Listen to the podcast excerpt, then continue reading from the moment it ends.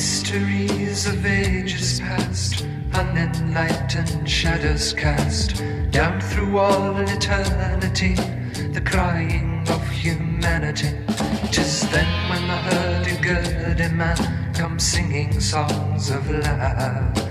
Then when the hurdy-gurdy man comes singing songs of love.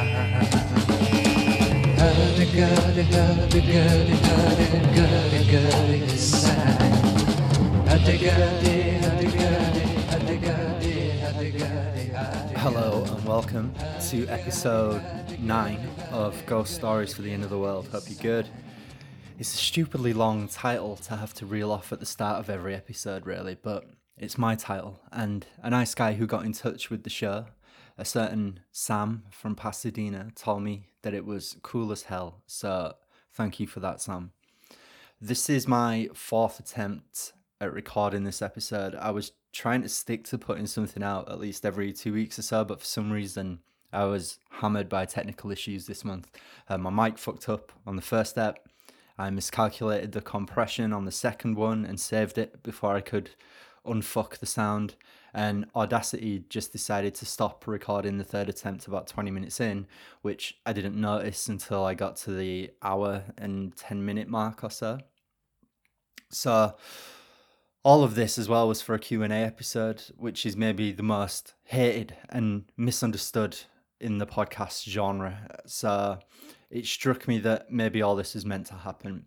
And I decided to follow uh, my man Burial's advice, who was faced with a, a kind of creative impasse while making his second album. So he torched everything he'd been working on, scrapped it all completely, and then he wrote Untrue in like two weeks, and that's now a modern classic. So that's what I've decided to do in a way. Um, I can't face a fourth attempt at running through the same answers to the questions that you guys were kind enough to send in because I feel like all of the life and spontaneity is kind of being hammered out of what I had to say. So instead, I've decided to expand on my answer to the final question, which was sent in by a listener who calls herself Loose. And she asked, Will there be any episodes about Britain? Well, I can say that there certainly will be in a while, and there'll be a whole series, in fact, about Britain. But there are a couple of reasons for why I haven't really touched on it in proper depth so far. At first, we we've talked about how MI6 played a big role in creating Operation Gladio and how the whole thing was born out of their experiences running counterinsurgencies in India and Ireland. And we did briefly kind of talk about the city of London in the Mafia and Banco Ambrosiano episodes. But mostly Britain hasn't been 100% relevant to everything that we've been exploring. And then of course the other thing is uh, where the where the fuck do you begin? Um, I'm under no illusions at all about my country. Like Britain has unleashed unholy horrors on the world for centuries now. Um, the Yanks uh, minnows when it comes to, to this kind of game, to be quite frank. And in fact, Allen Dulles and James Angleton and all the other kind of Wall Street Ivy League WASP freaks who created the CIA were from that kind of Anglo American lineage that has survived right up to the present day. And they drew their cues from what the mother country, as they saw it, Britain, from what we'd kind of innovated when it came to managing the affairs of an empire and, and responding to uh, threats and revolts against imperial control. And one of the more darkly comic side effects of the US becoming the new imperial power in the world has been the way that the British intelligence services, MI5 and MI6, they've perfected this trick of letting the CIA take the full blame for stuff that they were just as, if not more, responsible for. So Gladio is just one example of this. And then um, arming and funding and working closely with like radical Islamists, um, like, you know, such as what became Al Qaeda uh, and Wahhabi, Wahhabi sort of clerics and preachers and, and terrorist groups and stuff, um, and the broader involvement in the Middle East. Uh, beyond that, that you know, a lot of that stems from Britain as well. We kind of pioneered, I think uh, the term is the management of savagery. We kind of pioneered that um, technique. So I've decided that this episode would be a good place actually to have a chat about Britain, um, especially given that we're coming off a run of shows where a loosely recurring theme has been the anti-communist operations conducted in Europe during the Cold War. And sometimes I think of the show as a kind of nightmare funhouse at a carnival or something, and every topic is kind of a different room that we're exploring and, and wandering around in. So what I thought we could do for this uh, hour or so is open the doormat Britain and have a peek inside. Now, inside this uh, this room, we'll find secret compartments and hidey holes, overflowing filing cabinets, trapdoors, and corridors that branch and split and branch and split again. And we don't really have time to explore everything right now, but what we can do is kind of scan the room and summarize some of the things that we see to kind of sample the atmosphere of of the British uh, establishment, so to speak. And then we'll leave the door propped open while we move on to the American part of the house, and we'll return to the British room in due course to properly explore as much as we can. But to begin, we need to hop across the pond to the States.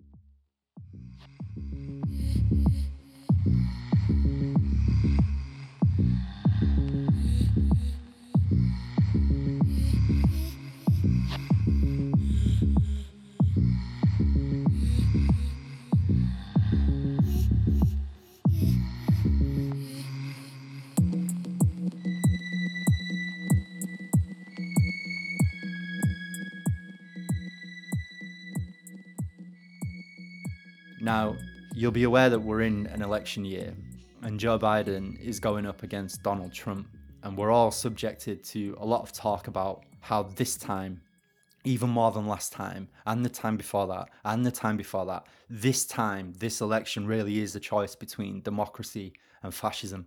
But I think if you, if you are listening to this show, I think you and I are in agreement that this is really a contest that's been held to see which declining old man gets to give the eulogy at the funeral of the American Empire. That's all it is. But back at the start of the year, there was still a very faint wisp of hope because Bernie Sanders was running in the Democratic primary. And for me, Bernie offered American voters the chance to kind of arrest the decline to withdraw from the business of empire and use whatever loot was still in the treasury to give Americans something re- resembling a decent standard of living, a kind of um, cobbled together welfare state. And the first election of the primary was held in Iowa. And just as Bernie was pulling ahead, the app that the Democrats were using to count the votes mysteriously crashed. And in the chaos and confusion and fallout of this app crashing and malfunctioning, um, a young man, a bright eyed young man by the name of Pete Buttigieg, we'll call him Mayor Pete, the mayor of South Bend, Indiana, stepped forward and declared himself the winner of the Iowa primary. And this was all the excuse the media needed to run with Pete as the um, long shot, bright eyed boy from nowhere who had suddenly propelled himself into the affections of uh, all good hearted liberals everywhere. But then, of course, um, very strange things started to happen.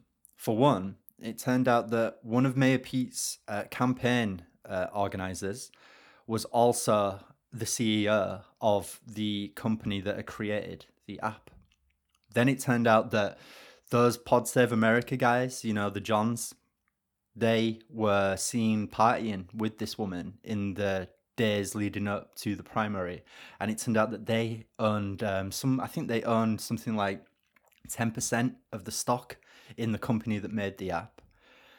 Then people started looking at Mayor Pete in a bit more detail, and what they found was very interesting. He was a Harvard graduate. He had spent a year um, in Somaliland with a friend of his who went on to work for USAID. Then he became a kind of uh, mid level administrative manager for a company called McKinsey before becoming the mayor of South Bend. And while he was the mayor, he volunteered for Navy intelligence and was deployed to Afghanistan. Now, you might say he was doing that to pad out his resume, and you would be right. But still, there were many um, mysterious references to his spending time in Iraqi safe houses while he was over there. Afghanistan, Iraqi safe houses. Afghanistan, Iraqi safe houses. And I mean, at this point, it should go without saying that Harvard is a spook feeder school. McKinsey is a spook front company, a CIA front company. USAID, the one, the place that his friend who he went to Somaliland ended up working for, also a CIA adjacent group. Navy intelligence, what mayor of some little podunk town in the middle of nowhere voluntarily goes into the Navy to Afghanistan. And pretty soon, people realized this guy's a fucking spook. He is a fucking CIA agent, and he has been probably, most likely, planted in the Democratic primary by the agency at the behest of the agency to tank Bernie Sanders' campaign. Now, the theory is that the only reason he dropped out, because don't forget, there was no reason for him to drop out, really. He was doing pretty well. He was doing far better than Elizabeth Warren, even Joe Biden at one point. The reason he dropped out was because he had begun to suck votes away from Liz Warren and Joe Biden.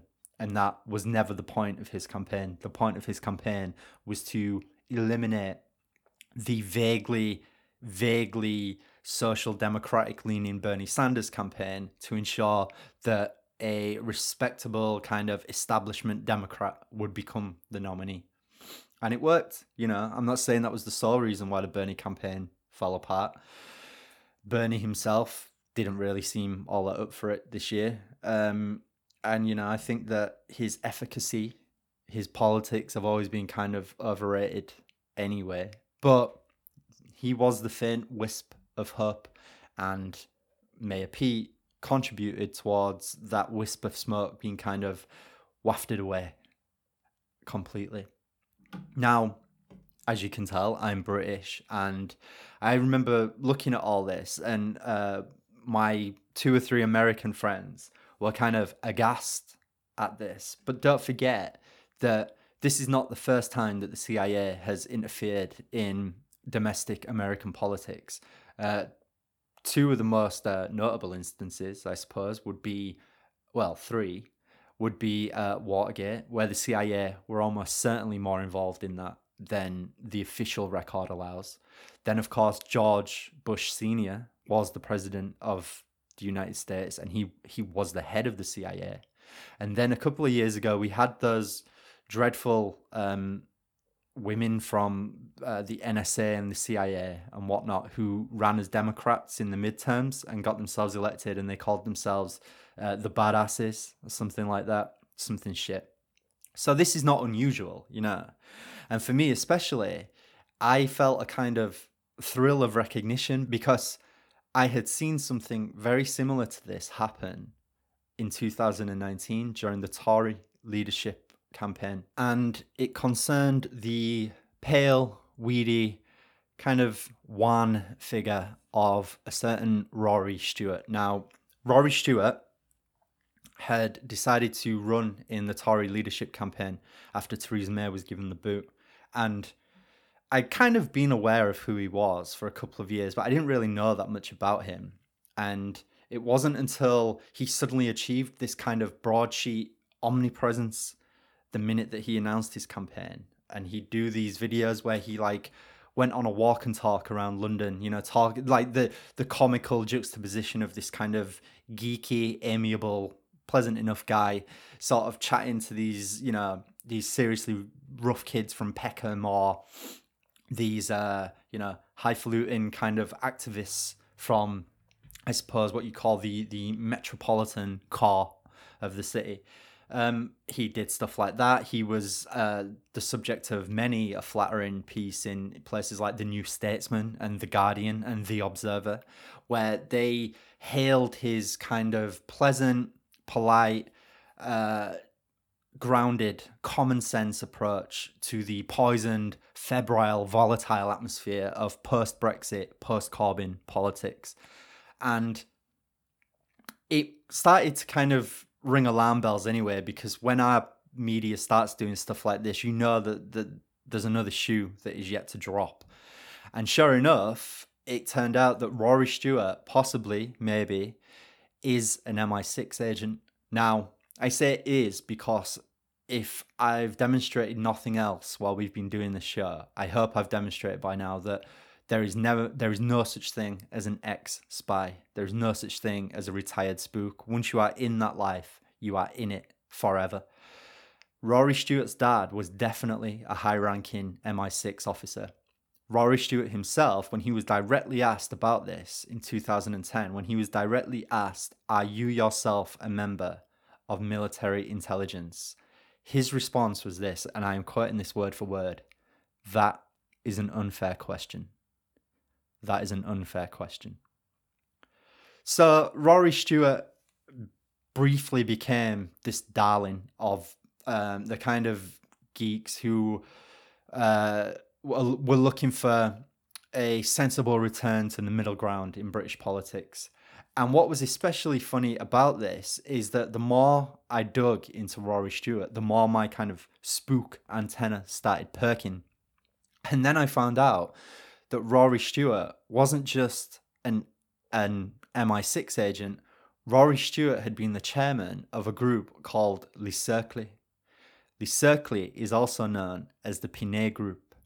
The Pinay Group was formed during the collapse of um, the Nazi sympathetic government in France at the end of World War II. Um, maybe the biggest myth about World War II is that that is the war where the West defeated fascism. For me, that's not what happened. What actually happened, which I think we've kind of explored a little bit so far, is that fascism and Nazism wasn't so much defeated as it was appropriated and absorbed into the new dominant power of uh, Western capitalism. And that's evident in things like Operation Paperclip, where Nazi scientists and intelligence officers and the like were kind of airlifted out of the um, the ruins of of Germany and brought to America and even to Britain and elsewhere in Europe and protected from prosecution for their role in things like the Holocaust and, and the war in general. The Pinay group was formed by a guy called Antoine Pinay, and he brought together all the prominent kind of Nazi and fascist sympathizers in France to kind of create uh, an, an informal group of like minded souls who were ardently opposed to communism. And there's a whole kind of subplot to what the Pinay group got up to while it was in France, which we'll probably be doing uh, an exploration of that at some point in the future. But for our purposes today, what we need to know is that around 1969, 1970, the, the overall control of the group passed into the hands of the British. And from that point on, it became a kind of transatlantic deal. You had uh, the British would chair a meeting one year in London, and then the next year in New York or Washington, the Americans would chair the meeting. And the whole point of this was to kind of create a private intelligence gathering network that was an invitation only forum for the most kind of right radical right wing anti-communist elements in the British and American political, business, intelligence and military establishments. Now, if that sounds a lot like Operation Gladio, that's because Le Cercle is you can think of it as the British detachment of Operation Gladio.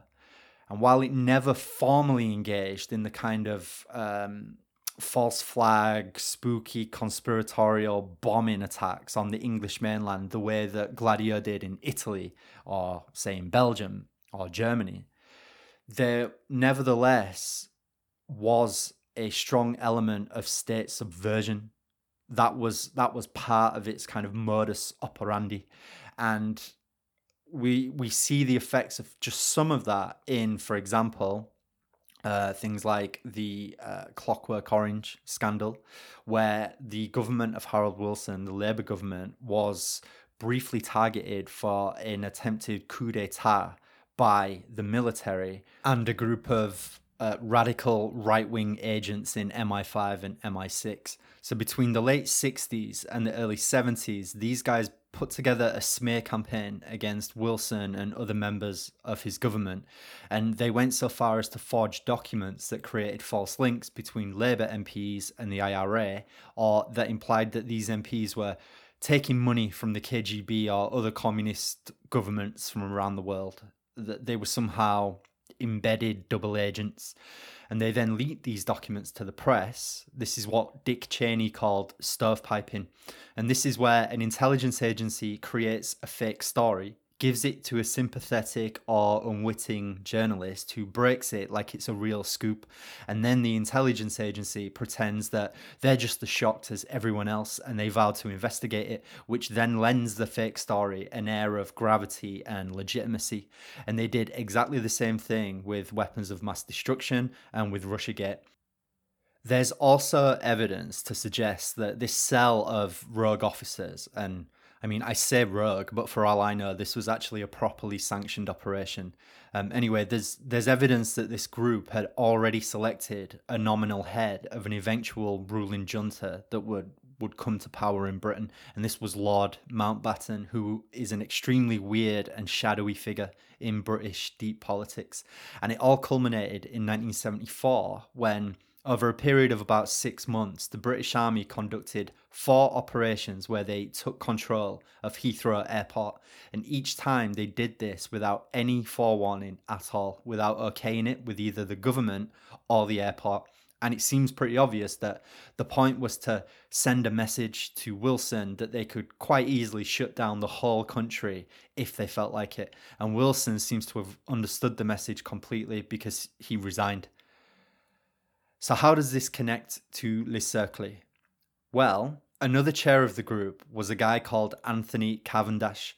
Cavendish, during this period of time, was a very high ranking MI6 agent who would have had intimate knowledge of all kinds of black operations being undertaken by the outfit. And in fact, a British Army intelligence officer, a guy called Colin Wallace, was approached to be part of the Clockwork Orange plot and refused to get involved. Uh, he then uncovered evidence connecting MI5 and MI6 to a loyalist paramilitary group in Northern Ireland that was running a sexual blackmail operation out of a boys' home in Belfast, the Kincora Boys' Home. In a future episode, we'll be going a lot deeper on Colin Wallace and his gradual disillusionment with the British mission in Northern Ireland because that story is fascinating. But for now, just remember that Anthony Cavendish knew Wallace pretty well, and in his autobiography, Cavendish cryptically remarked, Wallace's story is frightening and disquieting, but it ties in with many events to which I have been privy. So we'll be talking about all of this in much more detail at another time. But to bring it back fully to Le Cercle. As we said, the first phase of the group from the 40s to roughly the end of the 1960s, it was concerned mainly with bringing together the influential remnants of the Nazi and fascist elites and sympathizers in France and Germany to create a kind of Christian European superstate and eliminate the threat of socialism and communism. It included influential people from places like Belgium and Italy, and it had members who were also affiliated with Opus Dei and the Catholic Church. And by the 70s, though, by the time the British had taken over, things were a little bit more grounded. Um, Alan Clark, a, a, Tory MP, he says that it was around this time that the CIA became the main financier of the group. And overall, Le Cercle's objective by this point seems to have been a complete repudiation of what we call the post war consensus, the democratic settlement that emerged after World War II that says that a robust social democratic welfare state and labour rights are necessary to curb the worst excesses of capitalism. An agenda actually leaked in about 1979, and three of the items for discussion at the meeting uh, make for pretty instructive reading. So, first, we have uh, that they want to establish a system of undercover financial transactions for political aims. They also want to set up international campaigns aiming to discredit hostile personalities or events. And the third uh, item was the creation of a private intelligence service specializing in a selective point of view. But Le Cercle's biggest achievement in the 70s, without a doubt, was the election of Margaret Thatcher in 1979.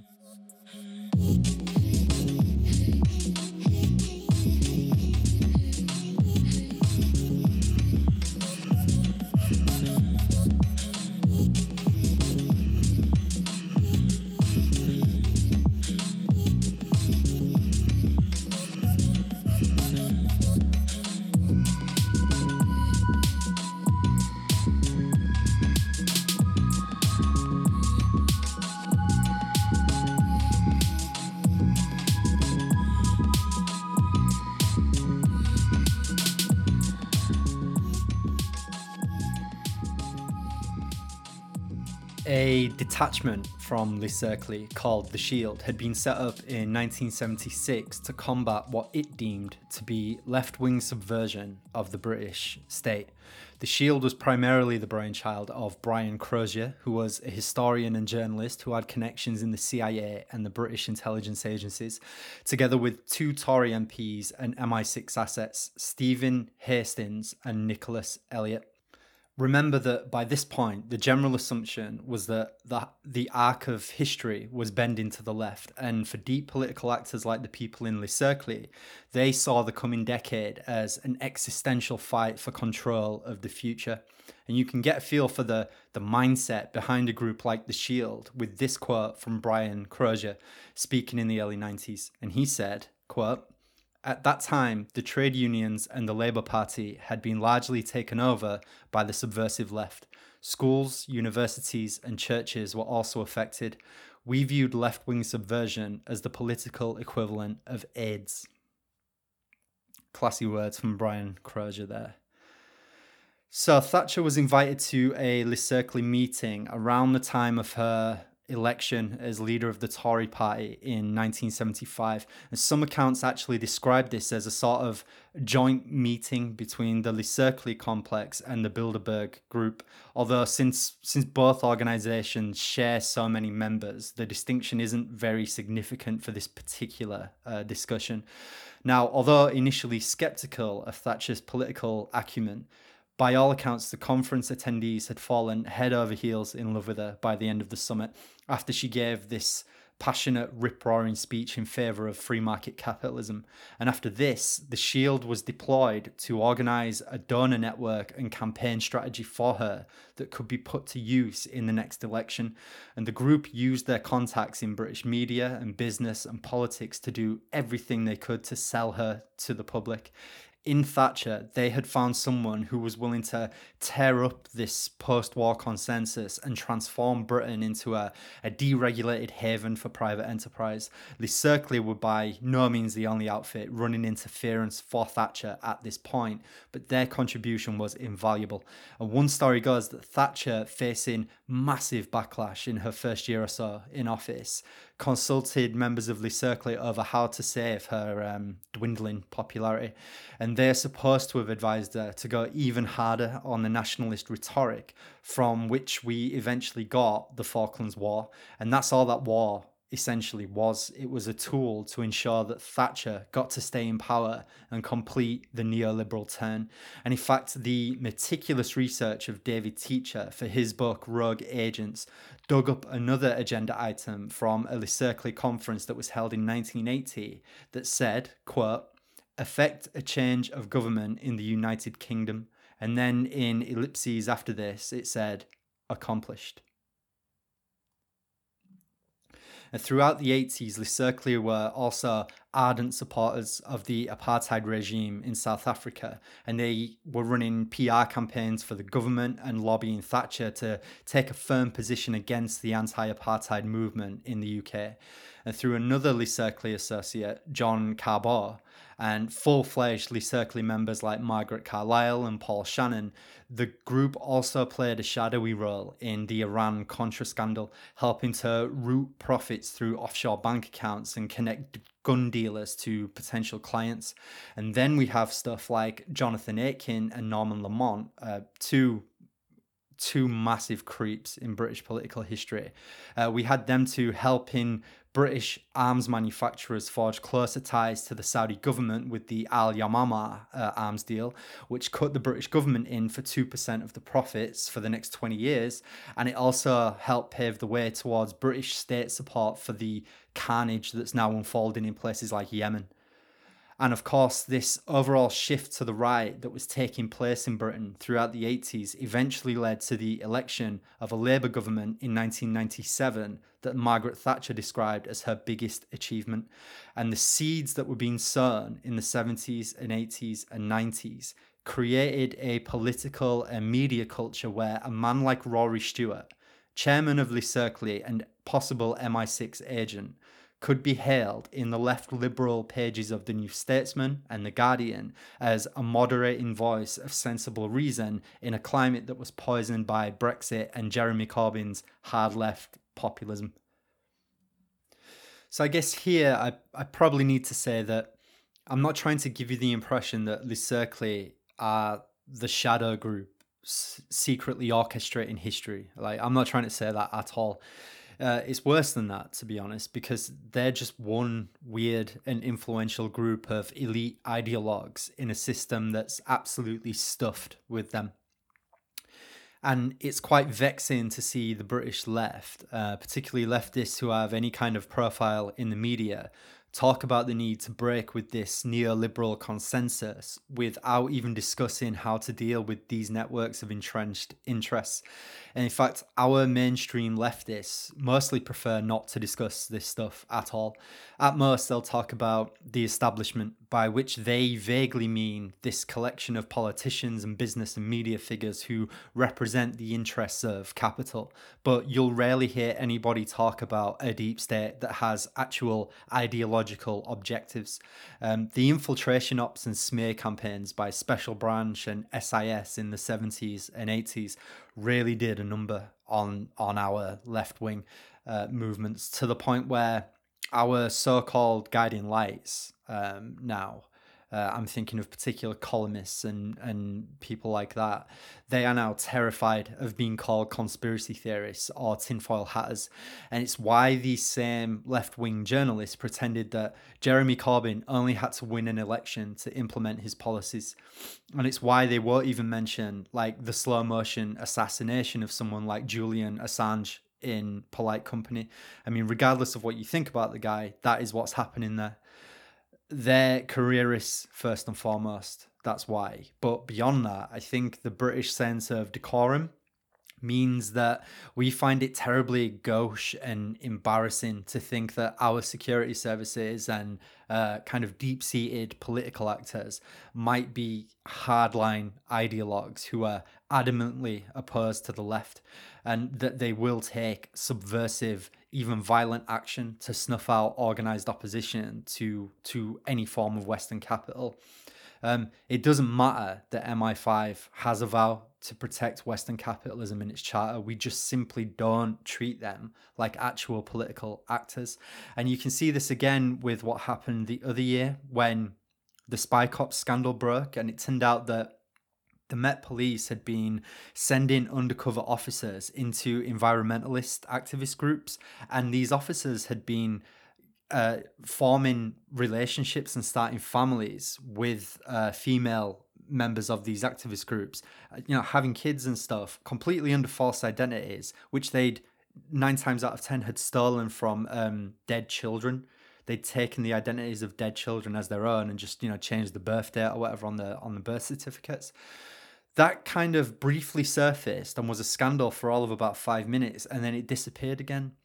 And that to me shows just how, you know, it's another example of just how strong this blindness to to what our security services are actually all about, just how strong that blindness really is.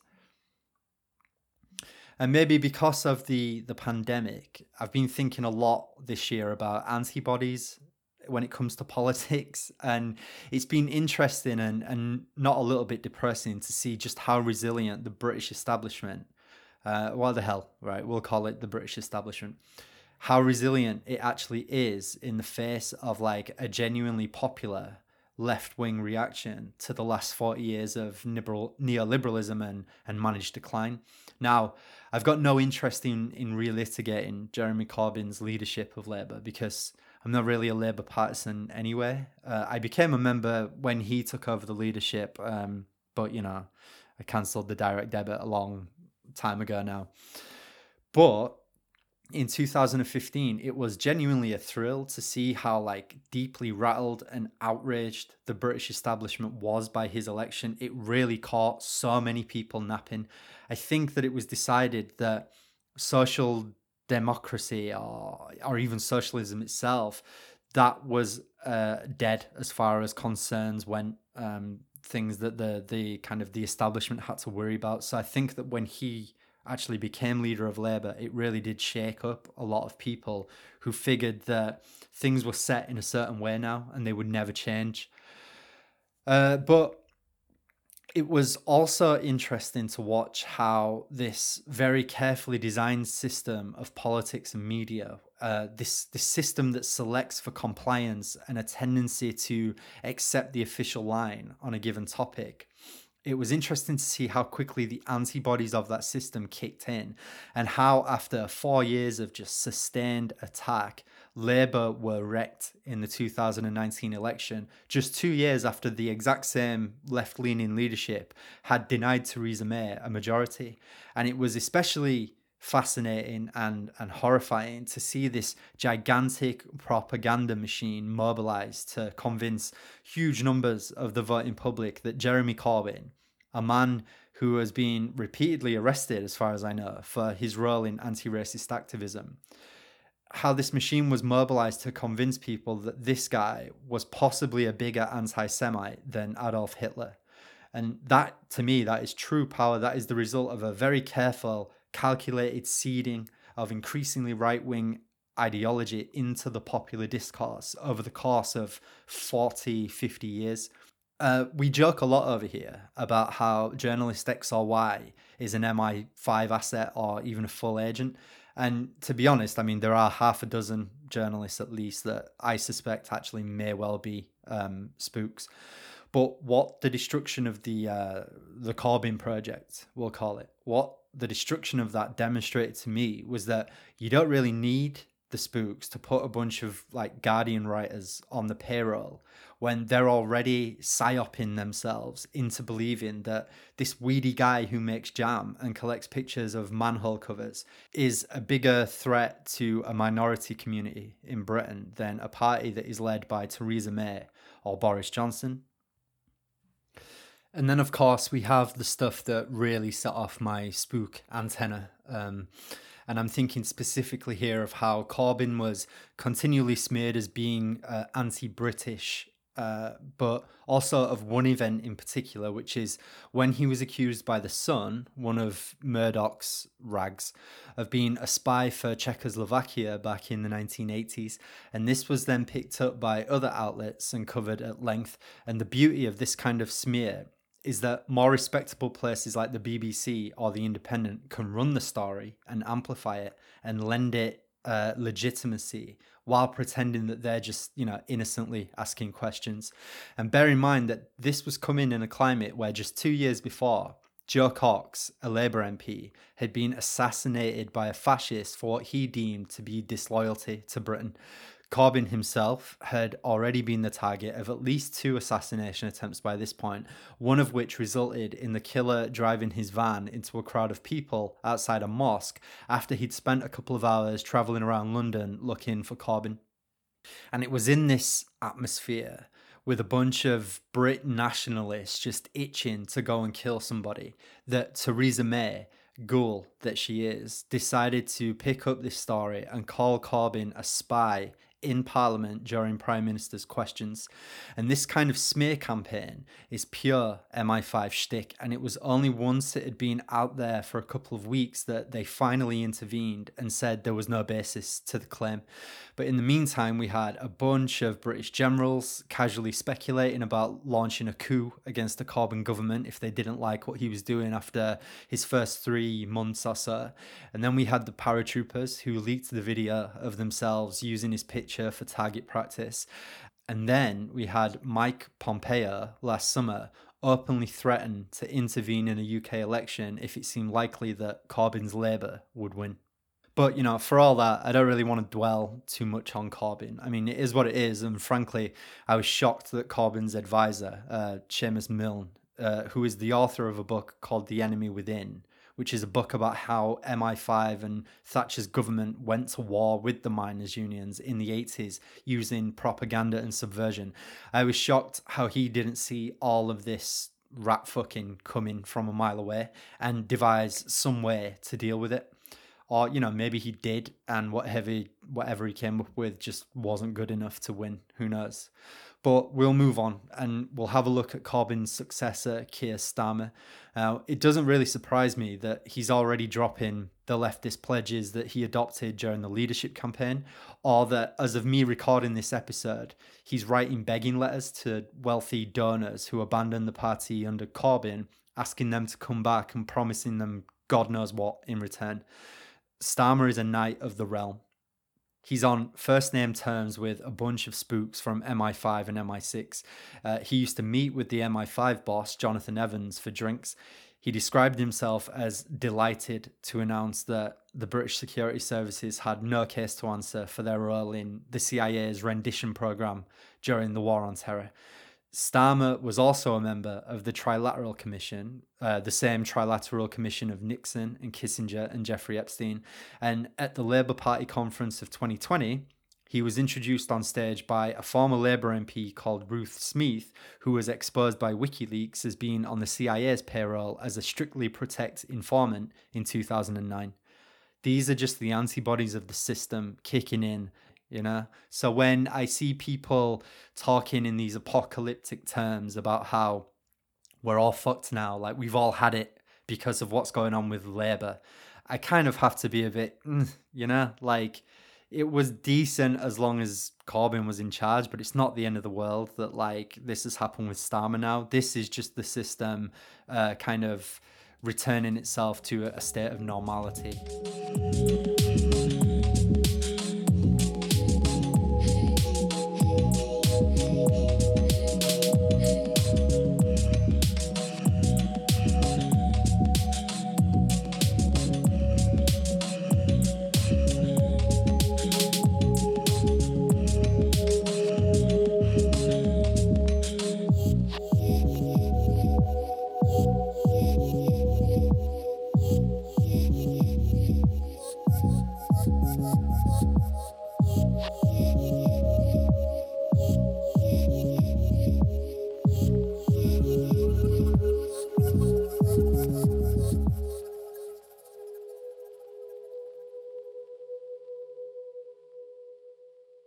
As far as Le Cercle goes, it's still around. Um, the most recent chairman was a guy called Nadhim Zahawi, who is another Tory MP and is also the Parliamentary Undersecretary of State for Business and Industry. We love really long titles in this country. And he's also the Chief Strategy Officer for Gulf Keystone Petroleum International, which is a company that has oil interests in Zahawi's home country of Iraq. Uh, this was founded by a couple of private equity firms based in the United Arab Emirates, the US, and Kuwait. And I imagine that those connections to the US and the Middle East and his role as Undersecretary for Business and Industry, I imagine they are very useful to a chairman of Le Cercle. And Zahawi didn't actually declare his membership in the registry of MPs' interests either. It was accidentally leaked and it also turned out that two unnamed members of staff in his government department are also Le Cercle members. In 2018, the news broke that a secretive government operation called the Integrity Initiative or the Institute for Statecraft had been set up by a guy called Chris Donnelly, who was a Tory affiliated with Le Cercle and a special advisor to Thatcher, a former special advisor. And the purpose of Integrity Initiative was ostensibly to combat Russian disinformation campaigns, but in practice, the group was largely diverting its funding into activities targeting Jeremy Corbyn's Labour Party and other left wing activist groups in the UK. And it peddled the same kind of Russophobic propaganda that we've been seeing constantly since Brexit and the election of Trump. And it had apparently been using social media campaigns to try and influence people into supporting the British government during the ongoing Brexit negotiations. Now, after it was exposed by an MP called Chris Williamson in Parliament, the operation completely deactivated its social media accounts and somebody set to work trying to scrub its whole presence from the internet and then this was kind of reversed and you know the website stayed up but it also turned out that they'd been paying a number of UK journalists to give talks at different conferences alongside spooks and politicians and business leaders, uh, which these talks all mostly revolved around information warfare.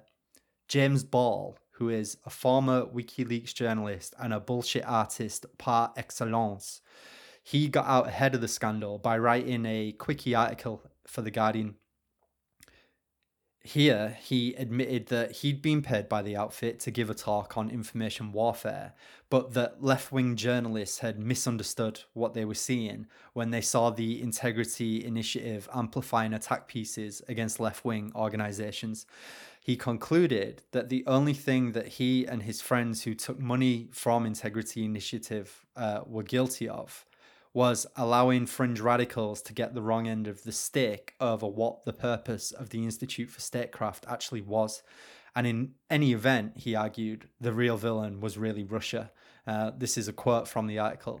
Quote, Russia is the master of blurring the boundaries between the state, the media, and outriders by being seen trying to do the same, even, as seems likely, with far clearer rules of engagement, European governments have found themselves engaging in a mud fight with a pig. That's a situation in which there will only be one winner and a contest only one participant will enjoy. If we are to tackle Russian backed misinformation and to restore trust in our institutions, we must. We can't do it by trying to beat them at their own game. If efforts involve government funding, this should be openly declared and every penny publicly accounted for. Every participant in the effort should be named. Each tactic should be publicly declared. Now, remember, this is coming two thirds of the way through an article where he is only writing this article because he's been exposed. He had no intention of revealing that he'd actually given this talk or, or that he'd been paid to do it or anything like that. So, anyway, yeah, this kind of inside out argument, up is down, left is right, black is white, this is the kind of thing that the British, it, it, it sums the British establishment up. It's the British establishment in micro. It's saying the only thing I'm guilty of is not being as guilty as my enemy. And so I am, in fact, entirely innocent. And furthermore, you are also the enemy and a fringe crackpot for even daring to suggest that my intentions were not as pure as the driven snow. It's exactly the kind of like artful nonsense that the the British state and its outriders excel at whenever they are facing any scrutiny that might discomfort them. I think another good example of what the mindset, uh, the the psychosphere of the British establishment looks and feels like in practice up close is probably best illustrated uh, with something that I read in, I believe, Time or Life magazine. It was an article on the Wayback Machine, anyway. It was a scanned article published uh, in the 1980s at first. It was at the height of the Soviet Afghan war. The journalist was interviewing a Mujahideen fighter about his experiences dealing with the CIA and MI6. Uh, the journalist was asking, uh, What are the differences? Uh, how did the two outfits compare? Now, the Mujahideen fighter said that the CIA were mean and they could be dumb and violent, but they also had a kind of goofy earnestness at times, and some of them even seemed to believe in a kind of higher patriotism. Uh, that they were in Afghanistan to safeguard American interests, and, and even some of them seemed to believe Afghani interests as well. And when the journalist asked him about MI6, the British, the guy just kind of blinked slowly and shook his head. And he said that the Brits were the real brains of the operation, even though it was supposed to be a CIA led mission. He said he'd never met anybody as charming and polite and ruthless and cold blooded and calculating as the MI6 field agents that he'd worked with. And when the journalist asked him to elaborate, the Mujahideen fighter politely declined. And I think about that a lot. I think about a country that can produce a calculatedly buffoonish clown like Boris Johnson dangling from that fucking zip line while people laugh, and an SAS squad that is, as I record this, is being investigated for training child soldiers in Yemen. It's like a country where we have a pundit class who believe that Britain has the greatest free press in the world, while that same free press mostly refuses to ask why so many of the guys that get busted plotting acts of terrorism seem to have either been under the supervision of MI5 or actually on the payroll while they fought in Libya or in Syria or in Yemen. This country, my country, sometimes I think is probably cursed and that there has to be a reckoning coming for what we've done to people all over the world but the reckoning never seems to come somehow, never seems to arrive. And we keep deciding that we're not the guilty party after all. Um, as I say, we'll be diving into everything in this episode and more at a later date. But I think for now, this is probably a good place to call time. In I don't know, it's enough to make you want to get drunk and listen to sad songs by 60s garage bands. I might do that actually as always, it's been an absolute pleasure. Uh, remember that you can hit us up at ghoststoriesend at gmail.com. That's ghoststoriesend at gmail.com. Comments, suggestions, questions, whatever. Like and subscribe if you haven't already. Urge on friends and loved ones alike. And don't get captured. Thanks a lot, guys. What rules are you playing? There's only one rule expediency. Mundt gives London what it needs, so Fiedler dies and Mundt lives. It was a foul, foul operation, but it paid off. Who for? What the hell do you think spies are? Moral philosophers measuring everything they do against the word of God or Karl Marx? They're not. They're just a bunch of seedy, squalid bastards like me. Little men, drunkards, queers, henpecked husbands, civil servants playing cowboys and Indians to brighten their rotten little lives. Do you think they sit like monks in a cell balancing right against wrong? Yesterday I would have killed Mundt, because I thought him evil and an enemy, but not today. Today he's evil and my friend. London needs him. They need him so that the great moronic masses you admire so much can sleep soundly in their flea-bitten beds again. They need him for the safety of ordinary, crummy people like you and me. You killed Fiedler. How big does a cause have to be before you kill your friends? What about your party? There's a few million bodies on that path.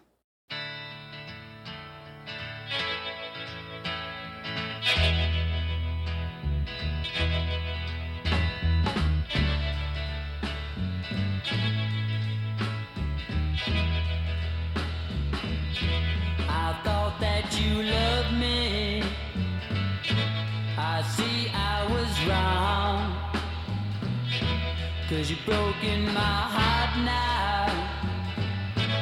Didn't take you too long. Our love's on the dark side. Now I know you lied. Gave you all my sweet loving but you weren't satisfied.